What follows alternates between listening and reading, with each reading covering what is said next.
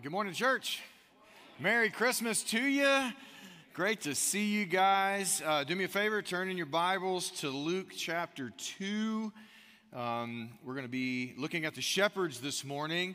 And uh, while you're turning there, I want to just put this on your radar. I know this is the season of generosity and giving, and I know that we encourage all of you to give to worthy causes and good things that are happening and ministries that are out there. Don't forget your church. Put your church on the radar. Um, in a season of generosity and giving, we have much to do. The, the kingdom work uh, through Bannockburn is marching on. We're uh, doing amazing things. God is at work. And, um, and so we just encourage you be a part of that and give, give to your church at this uh, time of generosity. We just want to make sure that's on your radar, and we encourage you to do that um, and help us with the gospel ministry here at Bannockburn. We'd love to have you uh, support that. Um, we are in week three of our Christmas series, Fear Not. God is on the move at Christmas. Um, we, we talk about the Advent season. Uh, the Advent is all about us calendaring the gospel into our physical year and our calendar so that at this time in this season, we reflect on the arrival of Jesus. And that's the two arrivals it's the arrival of Jesus at his birth, and then the arrival of Jesus in his second coming and in his judgment. And so, this is the season where we uh, find ourselves um, waiting, anticipating. What do we do while we wait? Um, they were waiting for the Messiah, and he came. We are waiting for his second coming, and he will come. Amen? Uh, that's what Advent is really all about. But Christmas, this particular week, is his first arrival, um, his coming into our world. And, uh, and what God is doing is it's part of his sovereign plan. From all eternity, God had this plan to send his son on our behalf. And so God is doing a historically wonderful, powerful, mysterious work by sending his son here and one of the greatest acts that God ever does in the history of the world. And yet, the announcement of it, um, that should probably be filled more with joy and finally and yes, is really met with fear. And we see this fear not um, sort of theme throughout the entire Christmas story in the Gospels. Zechariah, fear not. Um, Mary, fear not. Joseph, do not fear. Um, and today, the shepherds, minding their own business, just doing what they do, and boom, uh, they have an encounter with God. Mary and Joseph found themselves, as you are aware, um, needing to go to Bethlehem for a census that's being taken by the Romans. They arrive in Bethlehem, they have no place to stay while they're there, um, and with nowhere to stay, Mary gives birth and they needed a bed for the baby. Due to the dire circumstances that they have, they had to do something that no one would ever do, and it was completely uncommon, and that is to wrap a baby in swaddling cloths. That's common, that's normal. But to put that baby in a feeding trough was the dire circumstances that they were in. It was just out of necessity. It was a, a weird thing. No one would think about doing something like that, and yet they had to do that. And that manger um, rather than perhaps a wooden box. Not that it couldn't have been that, but probably not in those days in that culture where it was. It was probably more of a, a stone that was hewn out and just a hollow stone where they would keep water for animals. And they would just kind of empty that out and put the baby in there, which um, says a whole lot, right? About God. But so this is the context in which we see our passage today. And we pick up in verse 8. So I'm going to read Luke chapter 2, verse 8 down to 21. And in many ways, this passage doesn't need to be preached, it just needs to be read and listened to and understood. Um, because it's a simple passage, there's not lots of problems here. And I could read it and we could go to lunch, but I feel like you might be disappointed in me. So I'm going to preach it. All right. So, Luke chapter 2, 8 to 21, let's read it together. And in the same region, there were shepherds out in the field, keeping watch over their flock by night. And an angel of the Lord appeared to them, and the glory of the Lord shone around them, said to them, Fear not, for behold, I bring you good news of great joy that will be for all the people. For unto you is born this day in the city of David a Savior who is Christ the Lord. And this will be a sign for you. You will find a baby wrapped in swaddling cloths and lying in a manger. And suddenly there was with the angel a multitude of the heavenly hosts, praising God and saying, Glory to God in the highest, and on earth peace among those with whom he is pleased. When the angels went away from them into heaven, the shepherds said to one another, Let us go over to Bethlehem and see this thing that has happened, which the Lord has made known to us. And they went with haste and found Mary and Joseph and the baby lying in a manger. And when they saw it, they made known the saying that had been told them concerning this child. And all who heard it wondered at what the shepherds told them. But Mary treasured up all these things, pondering them in her heart. And the shepherds returned, glorifying and praising God for all they had heard and seen, as it had been told them. And at the end of eight days, when he was circumcised, circumcised, he was called Jesus, the name given by the angel before he was conceived in the womb. This is God's word. Let's pray together. Now, Father, we just commit this time to you, and Lord, as we meditate upon um, this account from your Gospels. Um, Lord, we know that you're alive. And Lord, I pray, um, according to what you've revealed to us, that anytime that we're looking at your word, you're speaking. And so we ask that you would give us our spiritual radar and senses, that we would hear you, that we'd hear you personally in our lives from this text. Lord, that you would unpack it, unfold the the beauty and the power of it into our hearts by your Spirit. Speak to us personally, encounter us in this moment, and help us to see you, help us to see us, help us to see your will, and give courage to walk in it. And we ask it in Jesus' name. Amen. The angel declared, Fear not. I bring you good news in other words, I, don't bring what you expect. What you expect is you're going to die right now.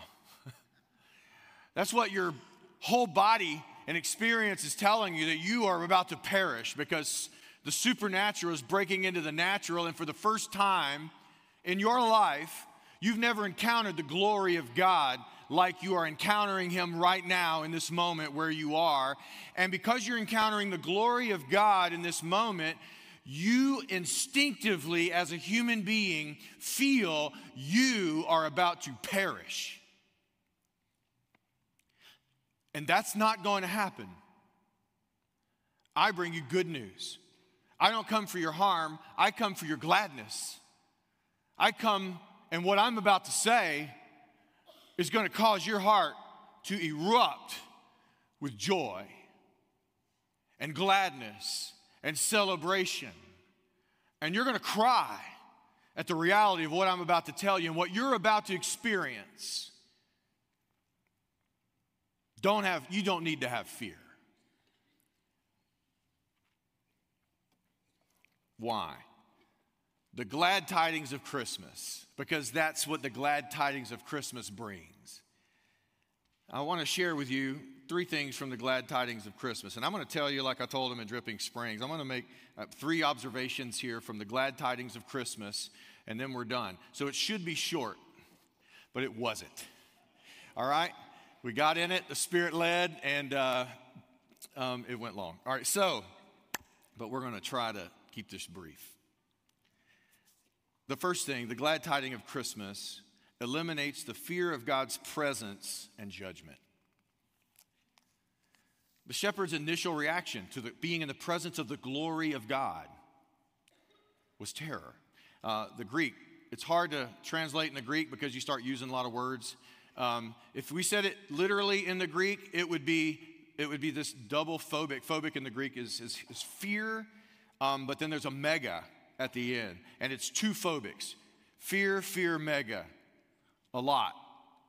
Uh, so it would translate basically like they were really, really terrified greatly, which really doesn't just mean that they were a little weirded out or they were afraid. Uh, this is They were running for their life, terrorized. Uh, think of Halloween more um, terror than uh, just afraid. These poor shepherds were experiencing the supernatural breaking into the natural. This has happened many times in Scripture. And usually, when the glory of God breaks into the natural realm and a person is there to experience it, it's always their knee jerk reaction in the moment to be ter- filled with terror, um, to just feel terror. And when people encounter the presence of the glory of God in the Bible, it's, it's a terror of God's wrath, of his judgment. And it springs forth from instincts in us that are innately placed. In other words, there's ways you're wired that God wired you to know some things really quickly in moments that you, you don't have to think them through and systematize it. It's not a long process. It's a lot of things flood you quickly and you see it and you know it and you just know it and you react in accordance with it. And this is what these guys are going through. Let me give you a couple of, of, of examples. Isaiah saw the glory of the Lord in the temple. He's there all the time. He's a prophet. He knows the word of the Lord. He's probably heard God speak to him, and he's actually said the word of the Lord before. And yet he's in the temple, and he experiences the glory of God in a way that he hasn't before ever.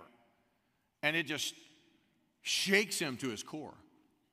And it says this Isaiah 6, 4 and 5, it says, And the foundation of the threshold shook at the voice of him who called, and the house was filled with smoke.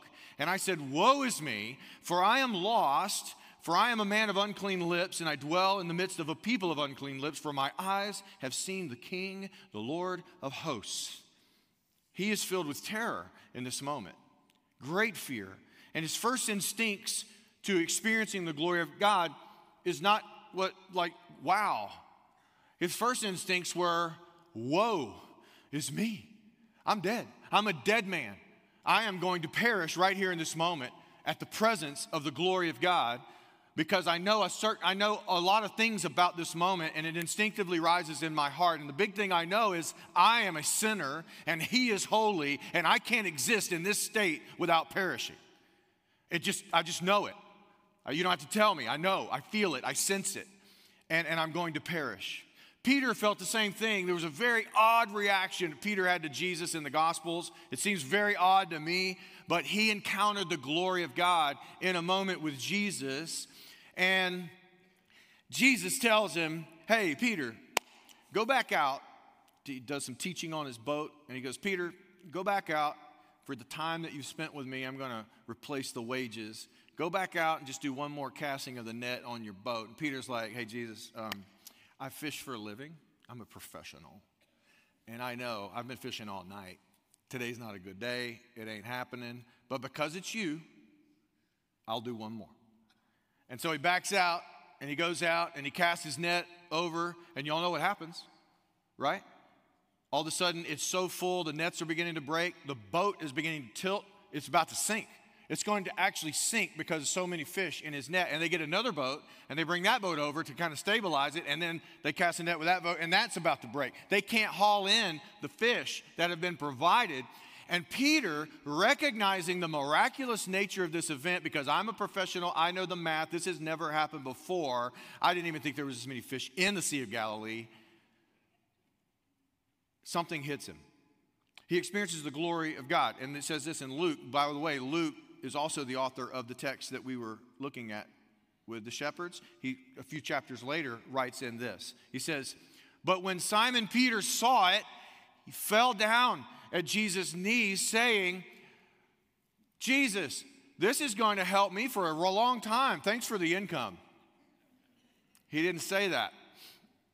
He didn't say, Jesus, no one could have done this unless they were truly the Son of God. I believe you're the Son of God. He didn't say that. What did he say? Depart from me. Depart from me, for I am a sinful man. It's a strange reaction. Get away from me.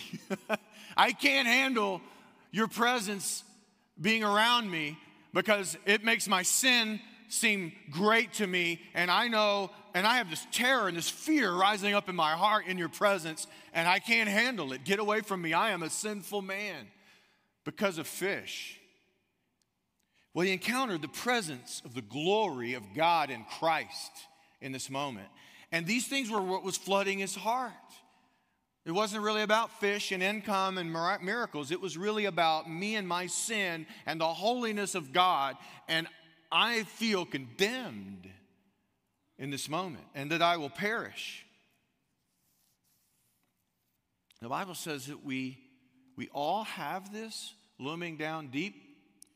Maybe it's the undercurrent of our life, and we don't know it's there until we encounter His presence. And it all comes to the surface, and we feel it, and we sense it, and we know it innately, and we feel the terror of it. And it all comes from Genesis, it all comes from Adam and Eve. They sinned against God, and they fractured, and they did the greatest thing uh, harm to the universe that's ever been done. They sinned and rebelled against the Creator, the beautiful, sovereign King of the universe, and they disobeyed Him and they fractured all of humanity with this moment in their disobedience. And it's interesting how they respond to God's presence. And the situation seems to lend itself that God had come to the garden often to fellowship with Adam in the cool of the day, it says that God would, would, sort of manifest his presence with Adam in the wind, and he would sense his sound in the garden, and Adam would fellowship with him, and Eve too, and, and that they would have moments together of great joy. But then, what the sense of the text is saying is that something had changed in the way that Adam responded to God. And Adam didn't have to be told to change the way he responds to God. Adam instinctively began to change the way he responded to God's presence. And it says this in Genesis 3 8. And they heard the sound of the Lord God walking in the garden, his manifest presence among them, in the cool of the day. And the man and his wife hid themselves from the presence of the Lord God among the trees of the garden. But the Lord God called to the man and said to him, Where are you? We know God knows where they are, right? What is he saying? He's saying, Why are you hiding? You've never hid before. You're hiding from me. Do you see in your heart you are hiding from me? Your nature has changed. Your response to me has changed. And then he says, I have, and Adam said, I heard the sound of you in the garden and I was afraid. For the first time, Adam is afraid, terrorized by the thought of God's presence and his glory being with him. He says, Because I was naked and I hid myself. And of course, God responds, Who told you you were naked? Who, who made you aware of that?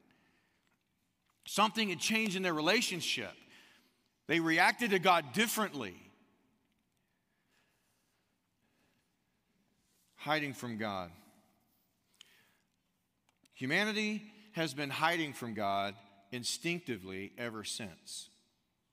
It's, it's an innate thing, it's part of our makeup because we know certain things. It's the same way that God's given you a conscience to know right and wrong. You just know you did wrong, even though you didn't know it was exactly wrong. You just know, in a sense, I've done wrong.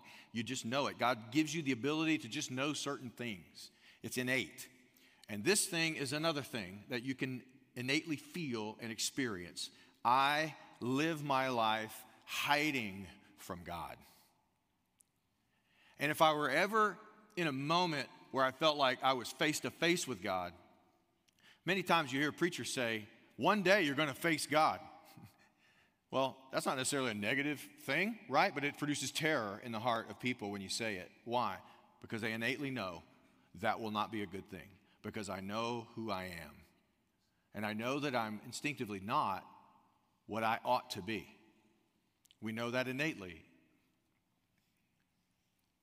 Have you ever asked yourself, you're going you're to go, why in the world did he ask that? What has that got to do with Christmas? But I'm going to ask it anyway.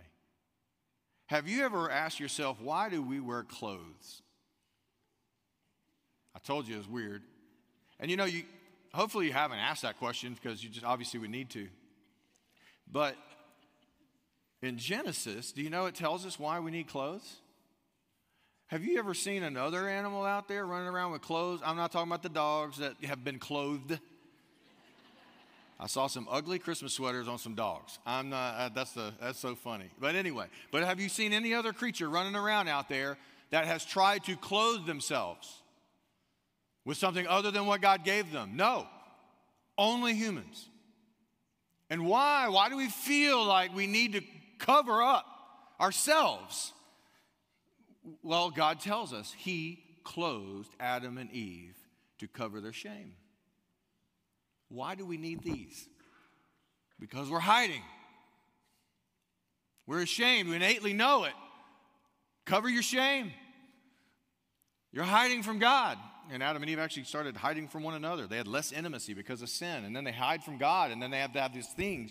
This is a reminder of our shame before God. This is a reminder that we need covering.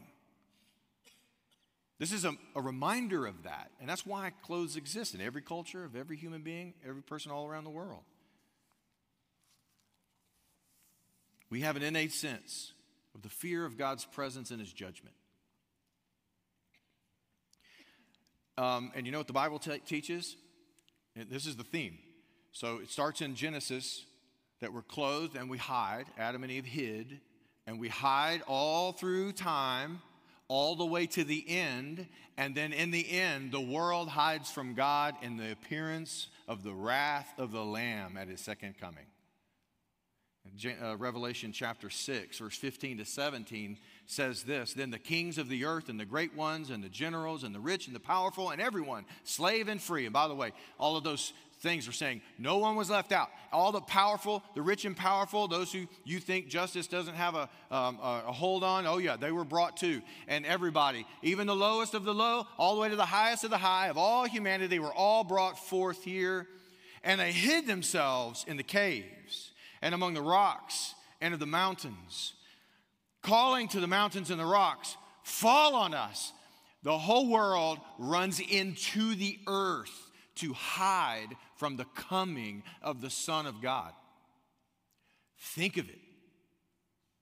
Why does humanity run from the Son of God and his appearing in the clouds?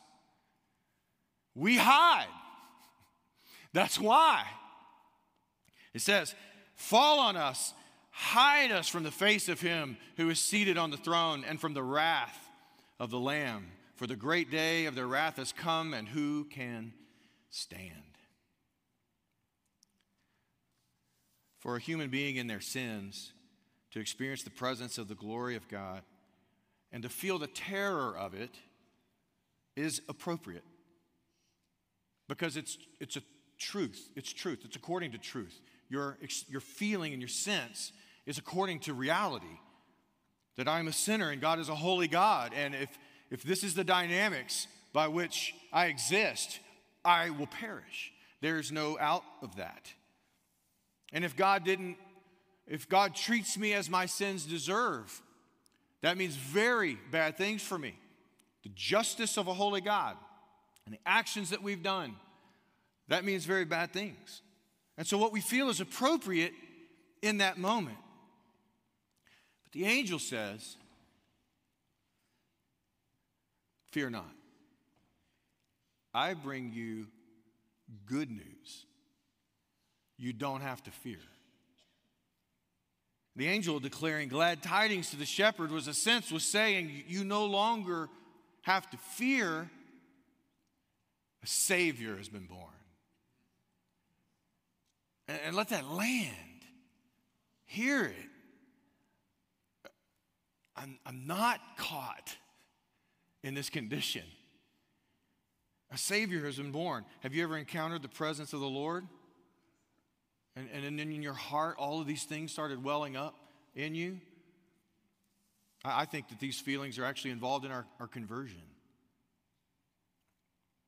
Toward the end of college, I, I developed a. Uh, I grew up in a Christian home, and, and I went to church every Sunday because I was forced to, not because I really wanted to. My parents went, so I went, you know. And, um, but when I went to college and I didn't have to, to go, um, I remember feeling in high school that if my friends found out I went to church, or even if I, like someone from church was in my school and they were talking to me and they told my friends that we go to the same church or something, I would have been really embarrassed. Like I was just really that, that type. And uh, I, I remember going to college and not having to go to church, and I didn't at all. And I lived the baseball life and basically no moral framework. It was just whatever I felt like doing in baseball world. That's just what you do. And, and so I lived that. And I remember thinking and feeling a deep sense um, at, at the toward the end of my college, I began to feel very guilty about my behavior. And this awesome, beautiful girl invited me to a, a Christmas cantata uh, where you do, you do a play and all that stuff about the birth of Jesus and all that kind of stuff. And by the way, she's my wife right now. Uh, but she invited me. And I remember in the, in the cantata feeling a sense of the, the, the peace and the joy and the purity and the gladness of the people of God and God's presence. And I remember kind of feeling clean in their prayer, and I wanted to feel clean. And I felt very guilty, but I wanted to be clean all at the same time. And that night, I chose to just change my behavior, is what I decided. And so I cleaned up, and all the guys on the baseball were like, his language, why is he using like words that are different? He's cleaning his language up. Uh, my roommates were all like, oh, you don't want to go to the, no, I mean, I'm out, you know? They'd catch me reading my Bible and, and that kind of thing. I'd start going to Bible studies and, and that sort of thing. And I cleaned up my act, man. Late college, I cleaned up my act. And, and to the degree that, that that girl was attracted to me now, and, and we get engaged, right? So she, uh, we, we end up getting engaged. I go play pro ball and come back. This whole time, for about a year, I am, I am living like I'm supposed to. I'm finally being a grown up, and this is the kind of sense. And then I'm sitting in church one Sunday, and I have this experience. I feel the terror of God in my heart. And I can't even like help you understand how terrifying it was. It just was. And I, I, it was the presence of God. It had nothing to do with the sermon. It was me in church and I felt the, the, the judgment and the terror of God against my sins overwhelming me. And I knew all a lot of things in his presence being there that I knew that if I were to die in that state where I was and sitting in that chair right there, that I would perish forever in hell. That my sins were deep and they were horrible. And I grieved over my sins. And I remember being confused in that moment too, wondering why is this happening? But let me back up. Also, I remember having lots of dreams during that whole time period, dreams of me running from lightning. I, a dark storm cloud over my head, and, and I'm, I'm like running in a field, and there's nothing to cover, and lightning is just going pow, like bombs going off, right? Right. And I can't run from it, and I'm trembling. Like I would wake up in the middle of the night several times, just trembling, and my heart racing because I'm scared to death that I'm going to perish. Uh, and it never would hit me. It never hit me. It would always just hit around me, and I was terrified by it. Um, but yeah, at the same time, I'm having a very similar experience in church. I'm sitting there, and I'm going and I'm confused because I cleaned my act up, right? I, am doing right. I'm reading my Bible. I'm doing all. I'm doing right things. I'm not. I'm not doing the bad things that I am had in my head. And but in that moment, I am. I am. I am feeling the need to surrender all of my heart to Christ. That that's that's what I need to do. I get that night. I get my father-in-law, who's a pastor, and I say, I don't know what how to do this. Just get we need to do this. And we get on our knees in his living room, and I invite Christ to come into my heart. And I receive him as my Lord. Pray to invite him into my heart and to save me. Everything changed in my heart. I have never had that dream since that day, not once. Desires in my heart changed from that moment. I began to like want to be involved in everything at church. I loved reading the Bible. It wasn't a duty to me. I wanted to be at church. And I, I started serving in all the different areas. And I, I, even got in choir, robe and all, bringing it. And the choir was all like, who's this new guy? He's weird. He's singing loud and stuff. And, you know, and like, and, and all in, into it. But I just began to just feel God's grace and, and I wanted people to come to know Christ, so I started wanting to share the gospel with people. All of a sudden, all this just started flowing from my heart. But I had a moment where I was terrified and I was confused in that moment because I had it all, all, you know, going, I was doing right and I didn't know why I was facing this. And here's what, looking back on it now, now that I know, looking back on it, what God was doing was a grace to me. He was showing me if your clean life is the basis for which you and I are going to have a relationship, you will perish. You ain't trusting what you do or your behavior modifications. You have to trust one who did everything on your behalf. It is a relationship with Jesus that saves you from your sins, not you cleaning yourself up from your sins. And that was not clear to me that day. But it's so clear to me now that God was pulling me into a life where I was surrendered to Him and had His Spirit in my heart. Um, and so, but in that moment, I felt the terror of God, and I couldn't explain it. But the angel says, Don't fear, I bring you glad tidings. I, I, I bring you a Savior has been born, not a helper, not an assistant, a Savior. One who will do for you what you can't do for yourself. When you trust Him, you get my peace. He is your peace. He does for you what you can't do for yourself. The glad tidings of Christmas not only eliminates the fear of God's presence and his judgment, but it reveals God's mindfulness for the poor and marginalized. God cho- God's chosen instruments of heralding his son's birth are shepherds. They made known the things by which the angels told them. In other words, they went into town, they found Christ in the manger, and they told everyone what God had said. They were the heralds of the birth of the Son of God. Now, shepherds were nomads. We can't really understand what is happening here because shepherd's a shepherd, a farmer, or whatever, you know, we don't think much of it. But there, they, they, they traveled around with the sheep. They were nomads. They, lowest of the low. I mean, this is like if, if you could do nothing else, the only way you can make a living, go be a shepherd. Everybody can do that, right? That, it was one of those kind of things. They slept outside with the sheep. They were with the sheep a lot. They probably stank, you know, smelled really bad. Um, kind, of, kind of known as scoundrels in a lot of ways, shepherds were. Um, and these are the people that God would pull in and approach to do his heralding. God's chosen heralds would be lowliest, stinkiest people in society shepherds. And think about this the shepherds, what did they get? The shepherds got the glory and the presence of God, angel of the Lord, praising of a whole host of angelic hosts. I mean, supernatural, boom. What did everybody else get? Shepherds. Good, I will preach right there. We could stay right there. You get shepherds. God uses the lowest of the low, and He saves them and He uses them for His glory. 1 Corinthians 1 27 to 29, Paul says this But God chose what is foolish in the world to shame the wise. God chose what is weak in the world to shame the strong. God chose what is low and despised in the world, even the things that are not, to bring to nothing things that are, so that no human being might boast in the presence of God. Nobody boasts. God uses the lowest of the low to do his work. Do you want to do God's work? You don't have to qualify, he will use you. God's chosen identifier was a feeding trough. I want you to think about that a feeding trough. They had to go clean out the slobber, the, the, the, saliva from all the animals. They had to like just kind of move all that out, and then they put a baby in that. And you're thinking that's disgusting. You're right. And God chose it. It was his chosen identifier. I want you to think about that.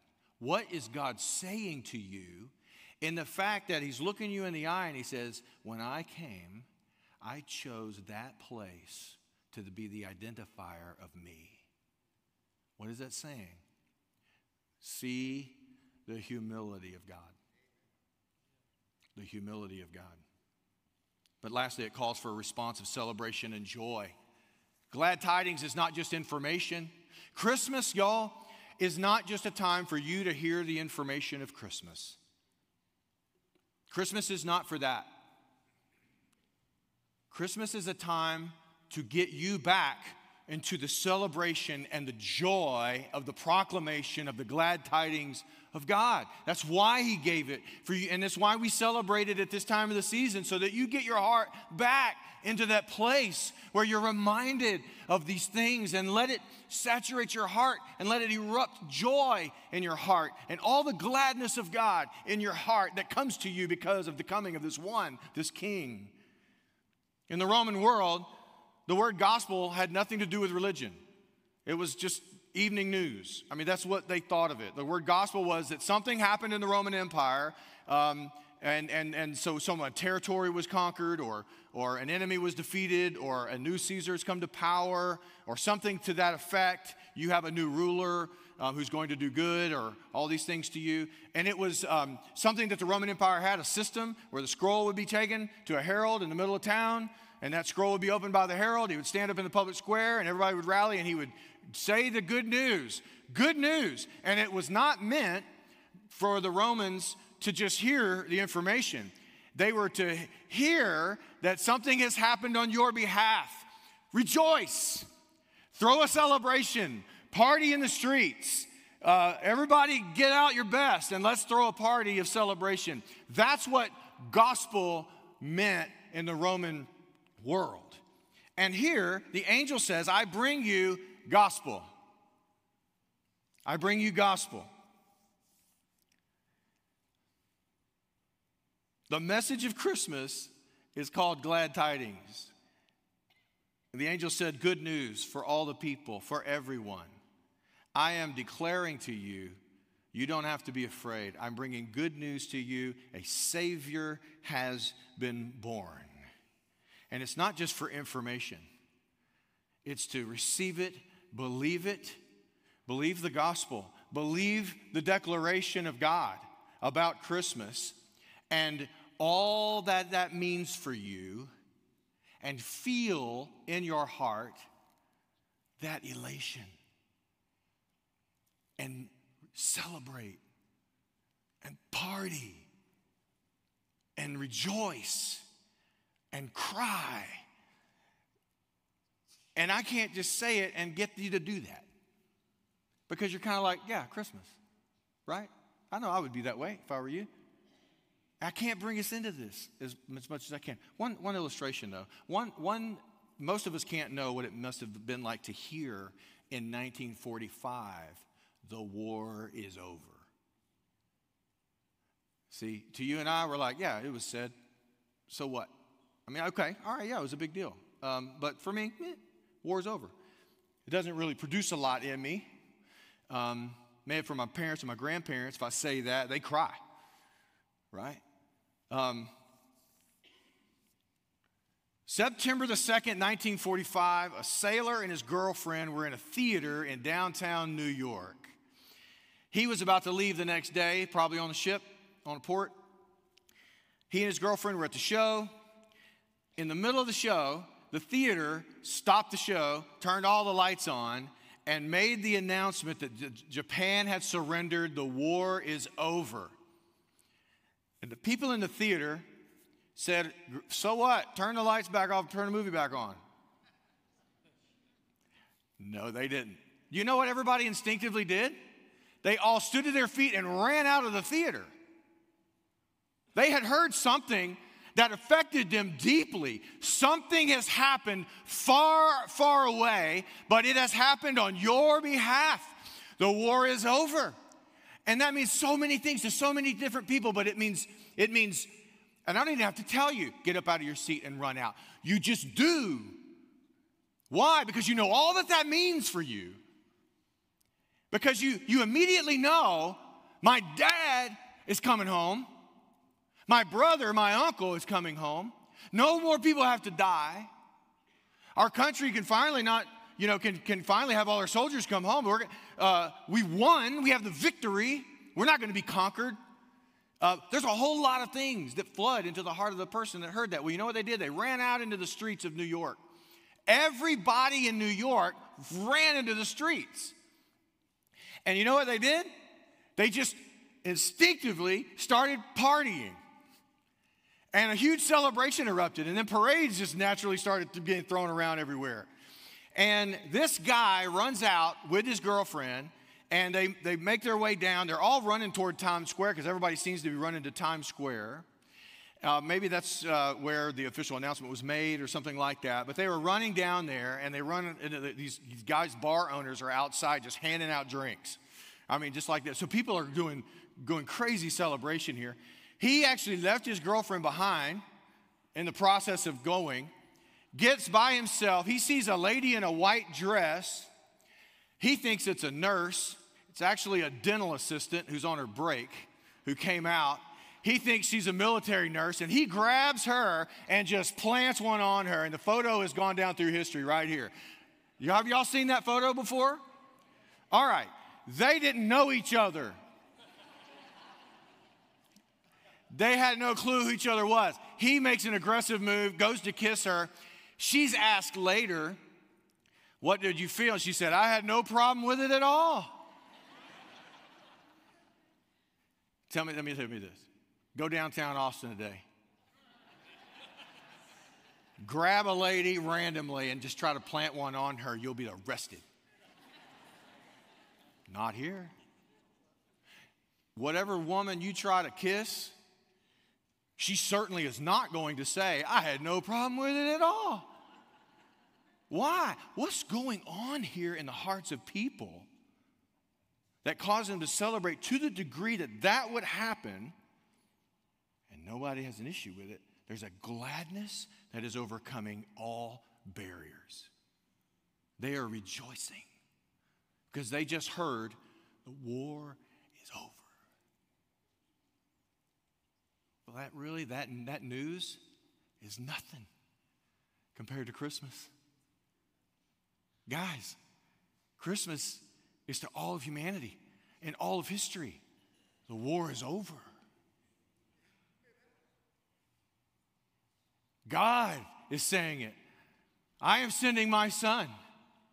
He is going to reconcile all the pain, all the heartache, all the terrible things you fear. I am overcoming every one of them with my son, and he's here. I'm coming through on every promise, every fear you have. When you come to my son in your life, you cannot lose. You have everything. You have God, the one who made you. You are reconciled in Him. When you have Him, you have everything. You have me. And you can't lose. It doesn't matter what happens to you in this life. When you have Him, you have everything. The war is over. All of your fears should be eliminated in your heart. But something should happen in your heart if you really believe it you really believe it, the gladness that that man felt should live in you. That's Christmas. That's the intent of glad tidings. Rejoice. Your king has come. He conquered for you. Amen. So, party. Sing, cry, rejoice. It's the gladness of God who has come to you this day. It's a happy day. Behold him, come to him, receive him. Have you received him? Have you received him? Do it today. And maybe experience Christmas for the first time, the reality of Christmas for the first time. Live free. Let's pray. Father, we just thank you for your word. Uh, Lord, we even just probably just tasted a small dose of the joy and the happiness of God in Christmas. Fill our hearts full. Don't let us settle for less. Fill our hearts with gladness to the degree that we live so free, freer than we've ever been. Oh, Jesus, make yourself personal right now and help us believe and to feel the good tidings of the gospel. Speak to us right now, Lord, during this time of response, this time of song, and we just engage with you. We sing to you. We celebrate. Fill our hearts full, Lord. of your presence and joy. We ask it in the name of Jesus. Amen. We stand with me all across the room. Let's just sing to the Lord. Do business today.